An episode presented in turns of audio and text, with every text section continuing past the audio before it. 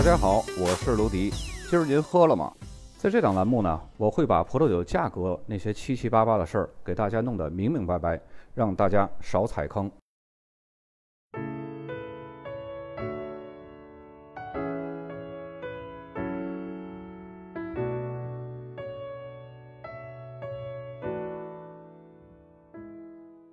本期节目呢，我们来说一说世界上最好的雷司令产区，没有之一，它就是莫泽尔。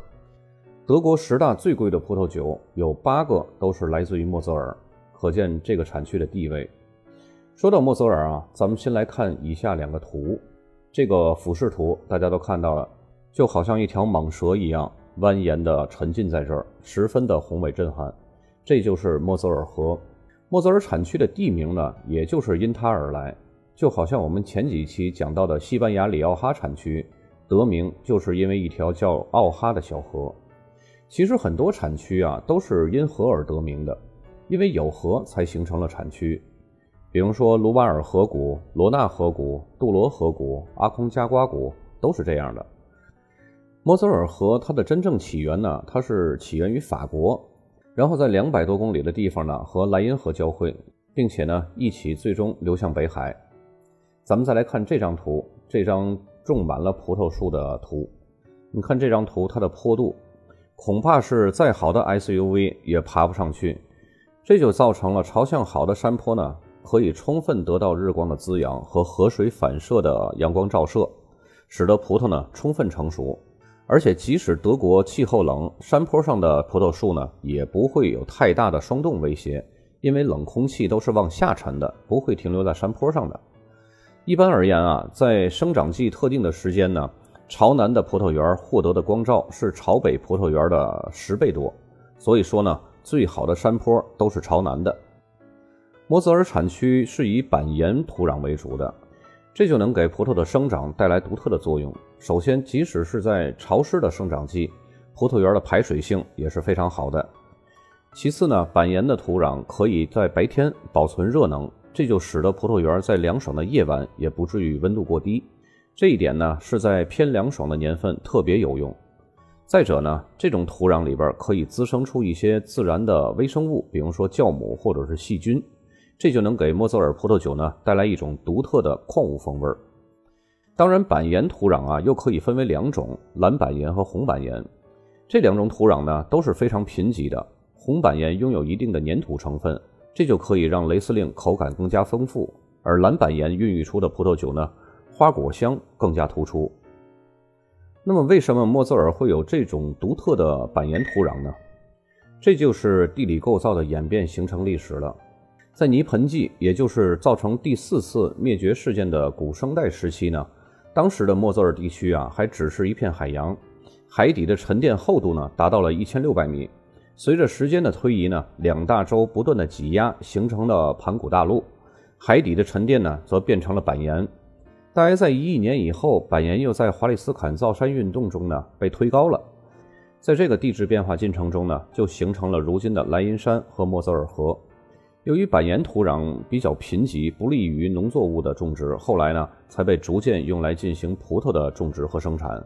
而且这些板岩还能够给葡萄酒带来更多的结构感和浓郁的风味儿。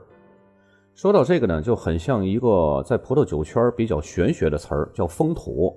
不知道大伙儿有没有听说过？其实风土啊，不仅仅是国外的葡萄酒有，我们国内的茶也有这个讲究，就像武夷岩茶。茶里面风味的一部分呢是品种特有的，另一部分呢就是气候土壤所赋予的。虽然说没有办法像品种描述那么具体详细，感觉很玄的，但是呢它确确实实就存在。关于风土呢，我会在我另一个栏目《葡萄酒进化论》里边单独拿出来一期，咱们来讲一下。莫泽尔产区种植的葡萄品种呢有数十种：雷司令、米勒土高、艾伯灵、黑皮诺、白皮诺、丹菲特。肯纳、灰皮诺、巴斯克和霞多丽等等等等，但是唯独雷司令占了产区总面积的百分之六十以上。其次呢是米勒土高。说到米勒土高啊，有一个比较不幸的事儿呢，就是他的身份就好像以前我讲勃艮第的时候那个阿里高特白葡萄，不知道大家还记不记得？他永远是做霞多丽的附属，对吧？这里的米勒土高呢也是附属地位。而主子呢是雷司令。还有一点，他的出身也和阿里高特很像，很像一个私生子。米勒土高呢是由雷司令和皇家马德琳杂交而成的。那么为什么雷司令独占鳌头呢？因为雷司令具有比较强悍的抗寒的能力，还有抗霜冻的能力。即使生长在山坡底层、容易遭受到冷空气侵扰的地方呢，它也一样可以生长。这就使得它呢成为凉爽产区的首选品种。而且雷司令长势比较强劲，还能反映葡萄园的风土。即使产量比较多的年份呢，也可以保持比较高的品质。此外呢，雷司令还拥有整个比较漫长的生长季，在比较冷凉的气候下呢，成熟的比较晚。在特定的微气候下，还可以感染贵腐菌，因此呢，它可以被用来酿造干白、晚熟甜白、贵腐甜白和冰酒众多类型，可谓是一专多能，自然呢也就深受人的欢迎。更重要的是啊，雷司令葡萄酒拥有精细的香气和风味儿，花香、柑橘类的果香、蜂蜜还有矿物质的味道比较突出，同时呢，它的高酸度的特点使得它拥有比较强的陈年潜力。它还拥有一定的糖分，酒精含量也不高，所以在全球受欢迎的程度是非常的高的。加上不适宜橡木桶陈酿的特质呢，细腻的结构也使得它成为了全世界最精致而且最优秀的白葡萄酒之一。说完雷司令，咱们来简单说一下米勒土高。在德国种植是也是比较广泛的。在一九五六年呢，这种品种呢就正式成为了德国的法定酿酒品种了。二十世纪七十年代的早期，米勒土高呢一度曾经取代了雷司令，成为德国种植最广泛的品种。当时呢，这个品种用来酿造口感清淡的廉价半甜白的葡萄酒，就是那个圣母之乳，并且呢，大量的出口到世界各地，几乎成为了德国葡萄酒代名词。但是呢，也给消费者留下了德国葡萄酒就是这种廉价的甜水的这种印象。所幸呢，后来的德国葡萄酒生产商呢，纷纷开始重新审视市场。把这个目光啊转移到了葡萄酒的品质上来。如今米勒土高的种植面积呢已经大量的减少了，而且还在逐年的递减。莫泽尔的子产区呢也是比较复杂的，一共有六个子产区。当然，这个是咱们在 WSET 高级品酒师课里边是学不到的啊。我也是经过不断的学习、深入深挖这些个信息，然后经过自己的总结和提炼，给大家归纳出来的。嗯，摩泽尔子产区一共是六个。然后这六个子产区呢，有五百二十四个单一园，其中这五百二十四个单一园呢，是根据地理位置相近、风格相似，又组成了十九个葡萄园的一个群组。简单点说呢，就是单一个葡萄园的群组呢，或者是单一一个村庄，或者是几个村庄组成的这么一个形式。首先呢，前提就是它们的位置相近，风格也是相似的。不过一般我们在酒标上所能看到呢，就是等级。德国的法定等级就是优质葡萄酒和高级优质葡萄酒，当然地区餐酒和更低标准的德国葡萄酒只是地理标识，呃，起不到法定原产地保护的意义。而且我们经常会在酒瓶上呢看到显示和熟知的这个 VDP，就是那个雄鹰身上一串葡萄的那个 logo，那个呢只是一个酒庄的一个联盟，属于商标，它不属于法定等级。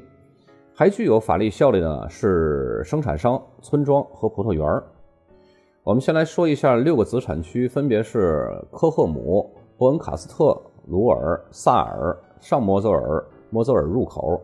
其中最优质的子产区呢是伯恩卡斯特，它里边的几个村子呢，在 WSET 三级的教材里边都有体现，分别是呃皮斯波特村、伯恩卡斯特村和韦伦村。另外呢，大名鼎鼎的德国酒王就是卖十多万一瓶的那个伊勒木贡，那个就是在萨尔子产区里边的。具体的村庄名或者是这个著名的葡萄园呢，我会放在这个文稿当中，大家可以收藏一下。在这儿呢，我就不赘述了。那么，如何选到一款优秀的莫泽尔葡萄酒呢？有几个要点，咱们来梳理一下啊，因为德国的酒标比较复杂。首先就是级别，咱们在这里呢只说优质葡萄酒和高级优质葡萄酒，地区餐酒和德国葡萄酒这两个地理标识呢就没有必要说了。高级优质葡萄酒又分为六个等级，分别是珍藏、晚收、竹串精选、竹粒精选、冰酒和枯普竹粒精选。这个分级表呢，我也会放在文档这个文稿当中的。呃，我看很多的信息呢，有的时候会把这个库普主力精选放在冰酒之下，但是咱们还是依照 WSET 的这个官方的等级来，就是把这个库普主力精选放在最高等级，其次才是这个冰酒啊。如果酒帽上有一个雄鹰的 VDP 的标识呢，那就说明是这瓶酒是德国顶级酒庄联盟的成员酒庄，品质呢那就会更好了。其次呢是看葡萄园。我们在一开始也说过，好的葡萄园比一般朝向朝北的葡萄园呢，受光照时间多十倍，这就是保证葡萄品质的重要指标啊。优质的葡萄园也会在文稿当中体现。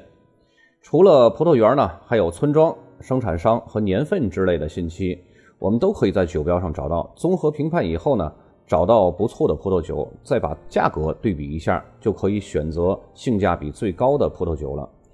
我们来看一下这张图，简单的分析一下酒标体现的内容啊。首先，这个村庄名，德国葡萄酒经常会提到村庄名，是以村庄名加 ER 的形式呈现。这一般呢就是指酿酒葡萄的来源葡萄园所在的村庄。生产商，这个呢就是在购买葡萄酒，尤其是昂贵的葡萄酒的时候是非常关键的部分。优质的大酒庄或者是生产商呢，会在同一片产区拥有不同葡萄园最优质的地块。这一点呢，很像勃艮第的那些大酒庄，比如说勃艮第的那些个咱们经常提到的路易拉图或者路易亚都。酒标风格的统一化呢，会给消费者一个总体的葡萄酒品质有保障和生产规模的一个大体印象。再接下来呢，就是年份。像莫泽尔这种冷凉气候产区啊，往往对年份的气候变化特别敏感。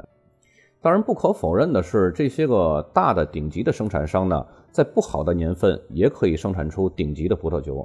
但是，普通的生产商在差年份一定难以发挥到最好。整体来看呢，在顶级好年份，所有价位的葡萄酒品质都是不错的；而在不太好的年份呢，则要看生产商和葡萄园了。不过一般也不建议购买差年份的好酒庄，与其那样，还不如买好年份的普通酒庄，性价比高呢。我会把最近三十年优质的年份呢放到文稿当中。我们接下来呢多看几个酒标来练一下眼力。首先这张酒标，咱们大家看到左上角这个箭头最大的，这是写的是伯恩卡斯特村，这个写的太哥特式风格了啊。然后咱们仔细的辨别一下。嗯，伯恩卡斯特后边的那个 Doctor，那个是医生园这是一个园子的名字。刚刚咱们在那个图片里边也介绍过，左边的这个一般都是村庄，然后右边那个一般都是葡萄园的名字，对吧？而且村庄的伯恩卡斯特后面要加这个 er，，然后医生园这个箭头下边呢，这个伯恩卡斯特 Doctor。下面这一行小字儿就是雷司令，它是逐串精选的级别，也是高级优质葡萄酒排名第四的一个等级。左下角这个箭头，大家看到这一只雄鹰，满肚子都是葡萄，这个就是 VDP 呃顶级酒庄联盟的一个标识，说明这瓶酒它的酒庄呢是入选这个顶级酒庄联盟，这瓶酒的品质是非常好的。接下来这九标呢，大家看到这个画框里边左边的箭头指向这个单词呢是格拉奇村，然后格拉奇村旁边那个单词呢是多普斯特园儿，这个是一个村名，一个园子的名字。然后多普斯特园下面呢，这个右边的箭头指向是雷司令，也是逐串精选。在逐串精选的下边，大家看到我有一个横线画在那儿，一个莫泽尔。还有一个萨尔，还有一个鲁尔，这三个为什么要在一起呢？因为在二零零七年之前，莫泽尔产区不是叫莫泽尔产区，而是叫莫泽尔萨尔鲁尔产区。然后在二零零七年以后呢，为了方便大家的记忆，所以把萨尔鲁尔这两个单词呢就给去掉了，只叫莫泽尔产区。这个大家呢要有一定的识别度。如果要是自己买到了一个二零零七年以前的这么一瓶莫泽尔产区的好的白葡萄酒呢？如果人要写着莫泽尔萨尔鲁尔，别以为这是假的，这是真的，这是二零零七年才更换的法律法规啊。然后下面这个呃 VDP 的这箭头指向右下角那一个黑鹰，这个也是一个顶级酒庄联盟的酒庄。再接下来这个酒标呢，大家看到跟刚刚我们做那个范例的那个图标是很相似的。对，这个没错，这个是同一个酒庄的，这个是普朗酒庄。呃，大家看到这个，我用中文也没有用这个箭头，就直接指向那个 G O H G O S，然后这个位置，这个最黑的这个黑体字，最粗的黑体字的这个位置就是普朗酒庄。刚刚那个酒标呢，也是普朗酒庄，但是是不同的村子、不同的园儿，所以这种酒庄它就非常像勃艮第那种村村都有地的那种大地主似的。呃，然后呢，咱们还是从左往右看吧。左边这个中上部的箭头指向一个比较模糊的一个黑鹰，这个就是 VDP 的一个顶级酒庄联盟。然后，呃，左边下边这个我写的是格拉奇村，这个格拉奇村咱们先不看，咱们看格拉奇村下面有一个横线，上面写的是一个莫佐尔，然后还有一个雷司令，就说明它的这个大的一个出处和一个葡萄品种。然后咱们来看这个格拉奇村。格拉奇村指向是在一个二零零九下面的这么一个位置，那个显示是格拉奇村，也是有点模糊啊。然后右边这个格拉奇村右边这个字呢，它是仙境园，是格拉奇村的一个比较有名的一个葡萄园。然后仙境园的下面显示的是竹串精选。说到这儿了，大家肯定会有疑惑，就问我，你比方说这个珍藏啊。晚收啊，竹串精选、竹粒精选、冰酒，或者是库普竹粒精选，或者是带着这个 VDP 的，或者是不带 VDP 这些个 logo 的，都各是多少钱啊？我跟你说，这个德国酒的价格参差不齐，非常非常的没有参考标准的。但是有一定的参考标准，我也会放在文稿当中吧。因为要是单靠说的话，光说这个德国葡萄酒的这个价格，尤其莫泽尔产区这个价格。就可能会说一期节目太繁琐了，所以呢，咱们还是在节目上多看看酒标，来分析分析酒标，这个比较实用。接下来酒标大家看到了，这也是一个比较有名的一个酒庄啊，它叫陆森酒庄。这个橘黄色的字就是它酒庄的统一标识。然后左边下边这个箭头呢，指向的是雷司令冰酒，就是2016下面这个这一串黑色的比较大的字。这个雷司令冰酒，大家都知道它的这个法定等级，它是仅排在库普主力精选之下的这么一个等级，可以说是非常非常高端的一个等级了。然后再往下看呢，呃，右下角这个箭头啊比较模糊啊，右下角箭头我指向这个最后这个单词是莫泽尔，莫泽尔前面这个写的就是伯恩凯斯特村。还有一个细节呢，我没有标出来，大家也可以看得到，就是伯恩凯斯特村这个下面。显示了一个 E，然后一个幺八七 mL，这是什么意思呢？这就是一百八十七毫升。一百八十七毫升是一个什么概念呢？就是咱们平时喝的一瓶红酒那种标准瓶，咱们标准瓶是七百五十毫升，它是它的四分之一瓶。你想想有多少的量，就可以说是几乎你就是喝两杯的意思。但是呢，这瓶酒它不便宜。再接下来酒标呢？大家看到左边的箭头显示的是皮斯伯特村，这也是一个非常有名的一个产区，因为在这个 WSET 的教材里边就有这个皮斯伯特村。然后皮斯伯特旁边的这个单词呢是米歇尔园，在米歇尔园下边的箭头显示的就是雷司令竹串精选，然后左下角的这个箭头呢指向就是莫泽尔。再接下来这张酒标呢，就是刚刚咱们那张示范图一模一样的一张图啊。然后这个也是普朗酒庄，这个非常清楚。咱们还是从左往右看吧。普朗酒庄的这个上这个左边这半部分也是有一个普朗酒庄，这个风格很像咱们中国过去的时候那个火车票那票根的那种感觉，就是。有一个主票，有一个副票，然后检票员呢把这个副票给你撕走，然后你这个主票你自己拿着。又扯远了啊，咱们接着来。然后大家看到那只黑鹰就是 VDP 顶级酒庄联盟，然后这个酒的容量呢是三百七十五毫升，是普通标准瓶的一半儿。然后三百七十五之下就是莫泽尔产区，然后底下那个横线那个位置显示就是雷司令，是雷司令葡萄品种。然后转到酒标的下侧，这个有一个箭头显示的是韦伦村，指向就是二零零七左下方的这个单词。然后二零零七右下方这单词呢，就是日归园，这个是一个比较不错的一个园子啊。日归园下面这个就是晚收型，就是它只是在比珍藏级之上的这么一个等级。大家看到接下来这个酒标呢，也是陆森酒庄的。呃，陆森酒庄这个橘色这个名称，这个 logo，咱们就呃已经看过一遍了啊，咱们就不再介绍了。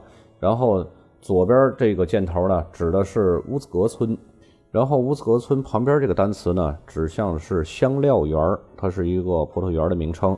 然后香料园的下面呢，指向的是雷司令晚收，这个说明这个品种就是雷司令，然后它的级别呢，就是一个晚收型级别，也是只比那个珍藏级高一等。然后最下边这个横线，这个蓝色的字写的就是莫泽莫泽尔产区。然后最后这个酒标大家看到了，这就是酒王伊勒米贡。